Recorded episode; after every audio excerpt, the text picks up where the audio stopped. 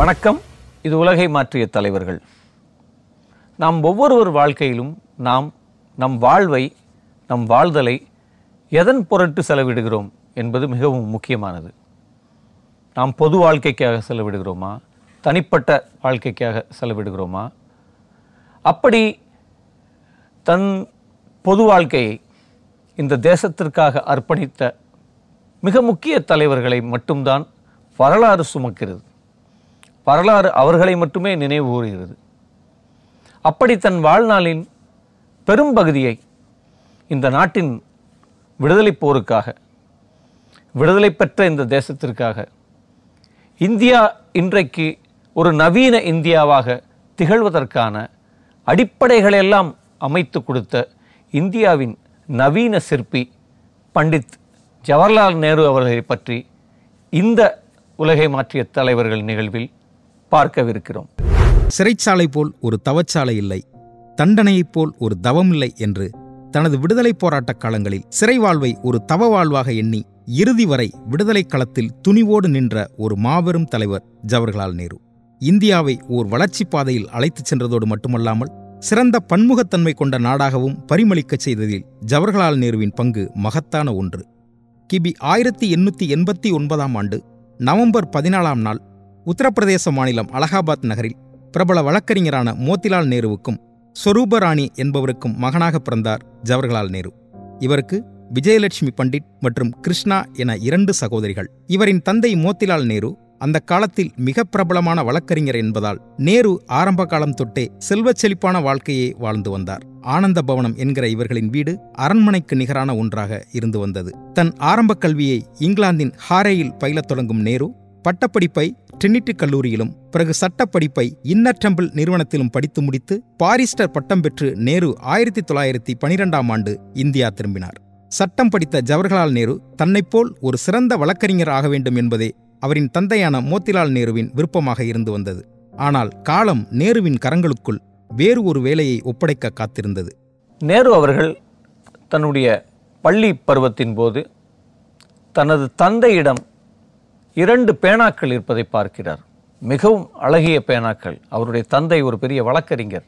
அந்த இரண்டு பேனாக்களை பார்த்த நேரு அவர்கள் இரண்டு தான் நம் தகப்பனிடத்தில் உள்ளது அதில் ஒன்றை நாம் எடுத்துக்கொள்ளலாம் என்று அவர் தகப்பனுக்கு தெரியாமல் அவர் ஒரு பேனாவை எடுத்துக்கொள்கிறார் இதை அறிந்த மோத்திலால் நேரு அவர்கள் நேருவை கடுமையாக அடிக்கிறார். கடுமையாக அடிக்கிறார். அப்போ நேர்மையான வழியில் பெறாத எந்த ஒன்றையும் தனதாக்கி கொள்ளக்கூடாது என்கிற அவருடைய தந்தையினுடைய கண்டிப்பு நேருவை பொது வாழ்க்கையில் மிக தூய்மையாக வைத்திருப்பதற்கு உதவியது என்று நேரு தனது சுயசரிதையில் இதை ஒரு மிக சுவாரஸ்யமான சம்பவமாக குறிப்பிடுகிறார். ஆயிரத்தி தொள்ளாயிரத்தி பதினாறாம் ஆண்டு ஜவஹர்லால் நேரு கமலா கவுல் என்பவரை தன் இல்வாழ்க்கை துணையாக ஏற்றுக்கொண்டார். ஆயிரத்தி தொள்ளாயிரத்தி பதினேழாம் ஆண்டு இவர்களுக்கு இந்திரா பிரியதர்ஷினி என்னும் பெண் குழந்தை பிறக்கிறது.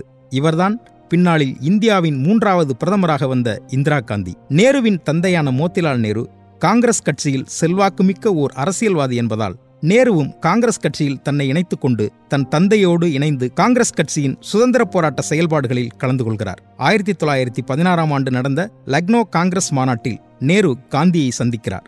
இந்தியாவின் இருபெரும் தலைவர்கள் சந்தித்துக் கொள்ளும் முதல் சந்திப்பாக அது அமைகிறது. இருவருமே இங்கிலாந்தில் சட்டம் பயின்றவர்கள் என்பதுடன் இன்னும் பல ஒற்றுமைகளாலும் இருவருக்குள்ளும் ஓர் ஆழமான புரிதலும் நட்பும் ஏற்பட்டு விடுகிறது. அன்று முதல் இந்திய விடுதலைப் போராட்டத்தின் மிக முக்கியமான முன்னகர்வுகள் ஆரம்பமாகின்றன. ஆயிரத்தி தொள்ளாயிரத்தி பத்தொன்பதாம் ஆண்டு பஞ்சாப் அருகே உள்ள அமிர்தசரஸ் என்னும் இடத்தில் ஆங்கிலேய அதிகாரி ஜெனரல் டயர் என்பவர் தலைமையில் நடைபெறும் ஜாலியன் வாலாபாக் படுகொலை ஜவஹர்லால் நேருவை மிகவும் கோபம் கொள்ளச் செய்கிறது. இந்த சம்பவம்தான் ஜவஹர்லால் நேரு மிக தீவிரமாக சுதந்திர போராட்டத்தை முன்னெடுப்பதற்கான ஓர் மிக முக்கிய காரணமாக அமைகிறது. ஆயிரத்தி தொள்ளாயிரத்தி பத்தொம்போது ஏப்ரல் பதிமூன்றாம் தேதி பஞ்சாபின் தலைநகர் அமிர்த்சரஸில் உள்ள ஜாலியான் வாலாபாக் என்கிற ஒரு மிகப்பெரிய பூங்காவில் ஒரு மிகப்பெரிய போராட்டம் நடைபெறுகிறது. சைஃபுத்தீன் கிச்லே மற்றும் சத்யபால் அவர்களை ஆங்கில அரசு கைது செய்கிறது. இந்த கைதை கண்டித்து அந்த பூங்காவில் ஜாலியான்வாலா பாகில் ஒரு பெரும் திரளான கூட்டம் கூடியிருக்கிறது. குழந்தைகள் பெண்கள் முதியவர்கள் என அந்த ஊரின் பெரும் திரளான ஆயிரக்கணக்கானவர்கள் அங்கே கூடியிருக்கிறார்கள். அப்பொழுது அங்கே பிரிட்டிஷாரனுடைய போலீஸ் அங்கே வருகிறது காவல்துறை வருகிறது. அங்கே ஜெனரல் டயர் என்பவர் அங்கே கூடியிருந்த ஆயுதம் ஏந்தாத நிராயுத பாணிகளாக இருந்த பொதுமக்களை எந்த விதமான அறிவிப்புமின்றி சுடத் தொடங்குகிறார். அவர் சுட்டுக்கொண்டே இருக்கிறார். மக்கள் விழுந்து குருவிகளைப் போல ஆடுகளைப் போல விழுந்து செத்துக்கொண்டே இருக்கிறார்கள். வெள்ளை அரசு தன்னுடைய கணக்குப்படி முன்னூற்றி எழுபத்தி ஒம்பது பேர் இறந்ததாக பதிவு செய்கிறது. ஆனால் அங்கே ஆயிரத்துக்கும் மேற்பட்டவர்கள் அன்று இறந்ததாக நமக்கு வரலாற்று தகவல்கள் சொல்கிறது. அப்படி இந்த சூழல் சம்பவம் நடக்கும்போது ஒரு பெரிய விசாரணை கமிஷனை வெள்ளை அரசு அறிவிக்கிறது. அப்பொழுது ஜெனரல் டயர் அந்த விசாரணைக்கு அழைக்கப்படுகிறார். அவர் அங்கே சென்று சொல்கிறார் என்னிடம் அவர்கள் அனைவரையும் சுடுவதற்கான தோட்டாக்கள் இல்லை. இருந்திருந்தால் ஒருவர் கூட அங்கே உயிர் உயிர் பிழைத்திருக்க முடியாது. நான் அவர்களை எல்லாம் கொன்று குவித்திருப்பேன். நான் அப்படி அவர்களெல்லாம் கொன்று குவிப்பதற்கான காரணம் வெள்ளைய ஆட்சியை பற்றிய ஒரு மிகப்பெரிய பயம் பஞ்சாப் முழுவதிலும் நிலவ வேண்டும். மக்கள் ஆங்கில அரசுக்கு எதிராக ஒருபோதும் போராட போராட வேண்டும் என்கிற நினைப்பே அவர்களுக்கு வரக்கூடாது. இந்த அச்சத்தை அவர் மனதில் வரவழைக்கவே நான் சுட்டேன் என்ற ஒரு பகிரங்க சாட்சியத்தை ஜெனரல் டயர் அவர்கள் அந்த விசாரணை கமிஷன் முன் அளிக்கிறார். ஆயிரத்தி தொள்ளாயிரத்தி இருபதாம் ஆண்டு நாடு முழுவதும் ஒத்துழையாமை இயக்கம் தீவிரமாக நடந்து கொண்டிருந்த போது உத்தரப்பிரதேசத்தில் நடந்த ஒத்துழையாமை இயக்க போராட்டத்தை நேரு தலைமை தாங்கி நடத்தினார். இதனால் கைது செய்யப்பட்டு சிறை சென்ற ஜவஹர்லால் நேரு ஒத்துழையாமை இயக்கம் திரும்ப பெற்றுக்கொள்ளப்பட்டதும் விடுதலையானார். அதன் பிறகு ஆயிரத்தி தொள்ளாயிரத்தி இருபத்தி மூன்றாம் ஆண்டில் அகில இந்திய காங்கிரஸ் கட்சியின் பொதுச் செயலாளராக தேர்ந்தெடுக்கப்பட்டார் ஜவஹர்லால் நேரு. ஆயிரத்தி தொள்ளாயிரத்தி இருபத்தி ஒன்பதாம் ஆண்டு லாகூர் காங்கிரஸ் மாநாட்டில் நேரு தலைமையில் முழு சுதந்திர தீர்மானம் நிறைவேற்றப்பட்டது. இம்மாதிரியான தொடர்ச்சியான பல கட்சி நடவடிக்கைகளை வழிநடத்தியதன் மூலம் காங்கிரஸ் கட்சியின் தவிர்க்க முடியாத சக்தியாகவும் காந்தியடிகளின் நம்பிக்கைக்குரிய தலைவராகவும் மாறுகிறார் ஜவஹர்லால் நேரு. அதே நேரத்தில் பட்டேல் ராஜாஜி போன்ற காங்கிரஸில் இருந்த சில வலதுசாரி சிந்தனை உள்ள தலைவர்களோடு நேருவுக்கு சில முரண்பாடுகளும் ஏற்படுகிறது. ஆயிரத்தி தொள்ளாயிரத்தி நாற்பத்தி ஆறுக்கும் இடைப்பட்ட காலத்தில் காங்கிரஸ் பேரியக்கம் முன்னெடுத்து நடத்திய பல்வேறு போராட்டங்களின் சார்பாக சுமார் ஒன்பது ஆண்டுகளை சிறையில் கழித்திருக்கிறார் ஜவஹர்லால் நேரு. இவ்வாறான சிறை வாழ்க்கையின் போது அவர் தன் சொந்த வாழ்க்கையில் பல்வேறு இழப்புகளையும் சந்திக்க நேரிடுகிறது. குறிப்பாக ஆயிரத்தி தொள்ளாயிரத்தி முப்பத்தி ஆறாம் வருடம் அவர் அல்மோரா சிறையில் இருக்கும்போது உடல்நலம் குன்றி மருத்துவமனையில் இருந்த அவரின் மனைவி கமலா நேரு காலமாகி விடுகிறார். தனது பதினேழு வயதில் நேருவை கரம் பிடிக்கிறார் கமலா நேரு. இருவரும் இணைந்து சுதந்திர போராட்டத்தில் பங்கெடுக்கிறார்கள். நிறைய போராட்டங்களில் பங்கெடுக்கிறார்கள். நேரு தொடர்ந்து கைது செய்யப்படுகிறார். கமலாவும் கைது செய்யப்படுகிறார். ஆனால் பெரும்பகுதியான நேரத்தை நேரு அவர்கள் பொது வாழ்க்கைக்காகவே அர்ப்பணிக்கிறார். ஆயிரத்தி தொள்ளாயிரத்தி முப்பத்தி ஆறில் கடும் காச நோயால் பாதிக்கப்பட்டு கமலா நேரு அவர்கள் ஸ்க- சுவிட்சர்லாந்தில் இருக்கக்கூடிய ஒரு மருத்துவமனையில் இறந்து போகிறார். ஆனால் அந்த நேரத்தில் கூட நேரு அவர்கள் அல்மோரா சிறைச்சாலையில் அடைபட்டு கிடக்கிறார். தனது மனைவியினுடைய இறுதி நாட்களில் தன் மனைவியோடு அவரால் இருக்க முடியவில்லை. மரணத்தில் கூட அவரால் பங்கு கொள்ள முடியாத ஒரு நிலை. எந்த அளவுக்கு அவர் பொது வாழ்க்கைக்கு முக்கியத்துவம் கொடுத்தார் என்பதை இந்த சம்பவங்கள் நமக்கு சுட்டிக்காட்டுகிறது. ஜவஹர்லால் நேரு சிறையில் இருந்த காலங்களில்தான் அவரின் உலகப் புகழ்பெற்ற பல படைப்புகள் உருவாகின. உலக வரலாற்றின் பார்வைகள் இந்திய தரிசனம் மற்றும் அவரின் சுயசரிதைகள் ஆகியவை இந்தியாவில் மட்டுமல்லாது உலகின் பலரது கவனத்தையும் ஈர்த்துள்ளன. ஆயிரத்தி தொள்ளாயிரத்தி முப்பத்தி ஐந்து மற்றும் முப்பத்தி ஆறு ஆகிய இரண்டாண்டு சிறைவாசத்தில் மட்டும் சுமார் நூற்றி எண்பத்தெட்டு புத்தகங்களை வாசித்திருக்கிறார் ஜவஹர்லால் நேரு. மேலும் சிறையில் இருந்தபோது தன் மகளான இந்திரா காந்திக்கு அவர் எழுதிய பல கடிதங்கள் வரலாற்று பொக்கிஷங்களாக இன்று வரையிலும் பாதுகாக்கப்பட்டு வரப்படுகின்றன. நேரு தன் சிறைக்காலம் முழுவதிலையும் வந்து எழுதுவதற்கும் படிப்பதற்கும் தன்னை மேம்படுத்திக் கொள்வதற்கும் பயன்படுத்தி கொண்டார்.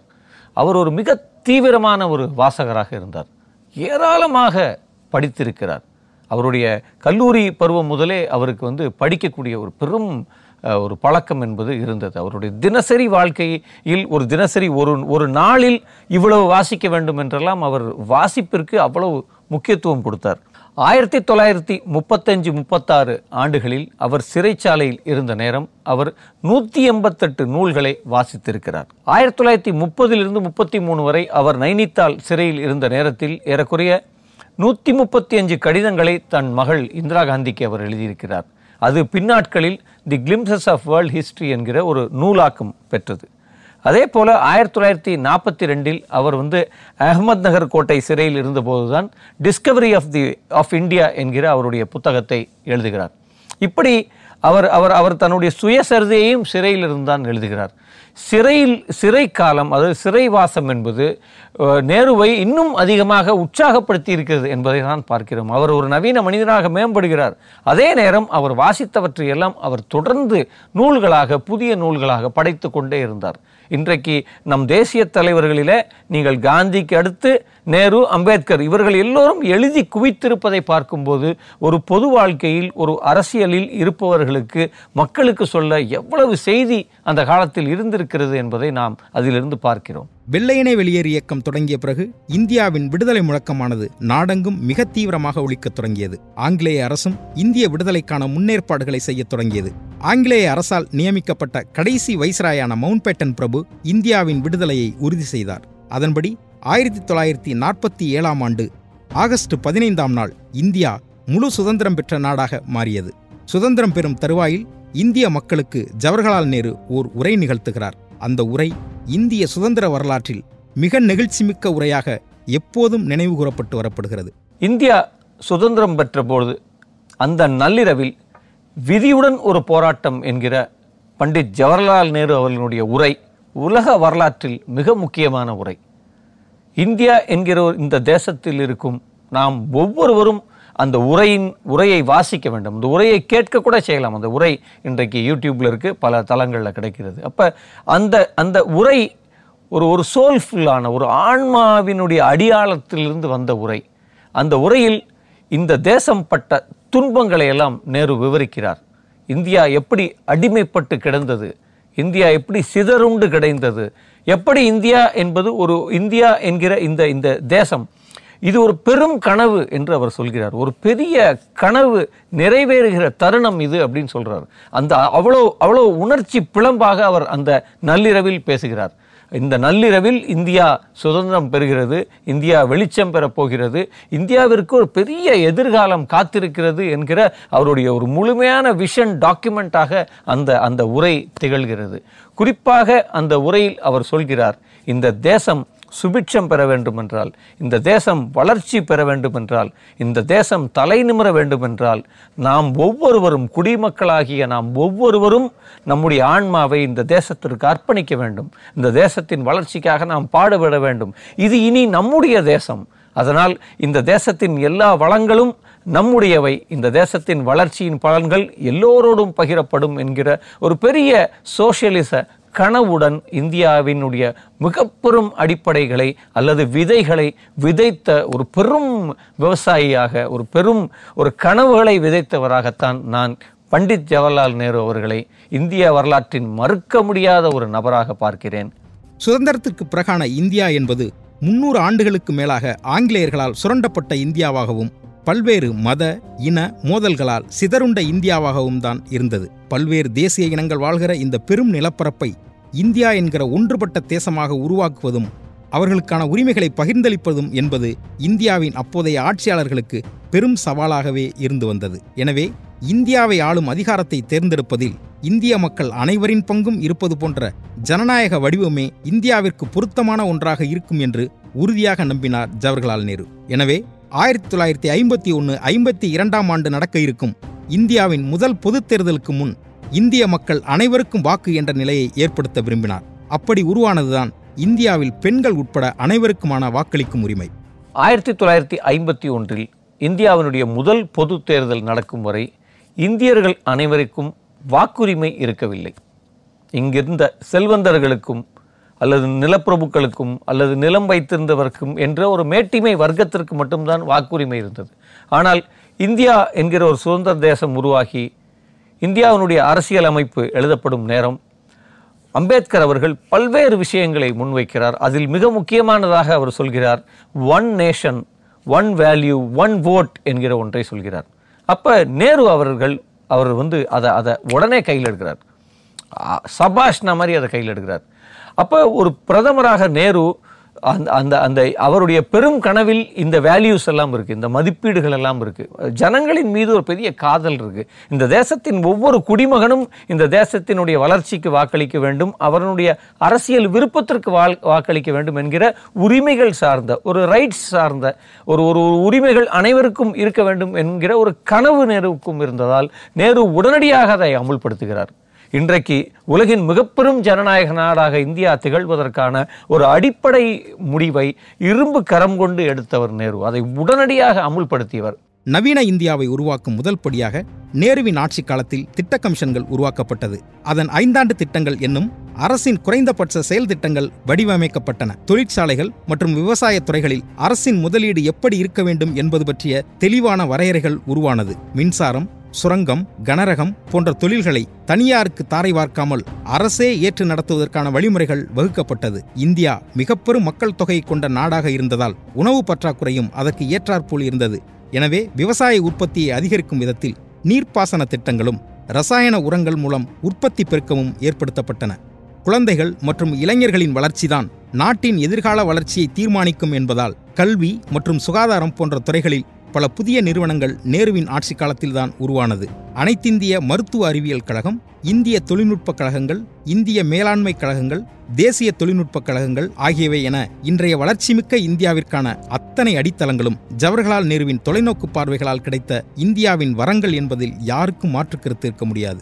அனைவருக்கும் கட்டாய கல்வி பள்ளிக்கூடங்களில் இலவச மதிய உணவு போன்ற திட்டங்களை ஏற்படுத்தியதோடு மட்டுமல்லாமல் நாடு முழுவதும் ஆயிரக்கணக்கான புதிய பள்ளிக்கூடங்கள் உருவாக்கப்பட்டன. இரண்டாம் உலகப் போருக்கு பின்பு உலகின் பெரும்பாலான நாடுகள் அமெரிக்கா ரஷ்யா என்ற இரண்டு வல்லரசு நாடுகளின் பின்னால் இரண்டு பிரிவுகளாக பிரிந்து நின்றது. ஜவஹர்லால் நேரு யாருக்கும் ஆதரவும் இல்லை எதிர்ப்பும் இல்லை என்கிற நடுநிலையான முடிவை மிக துணிச்சலாக எடுத்தார்.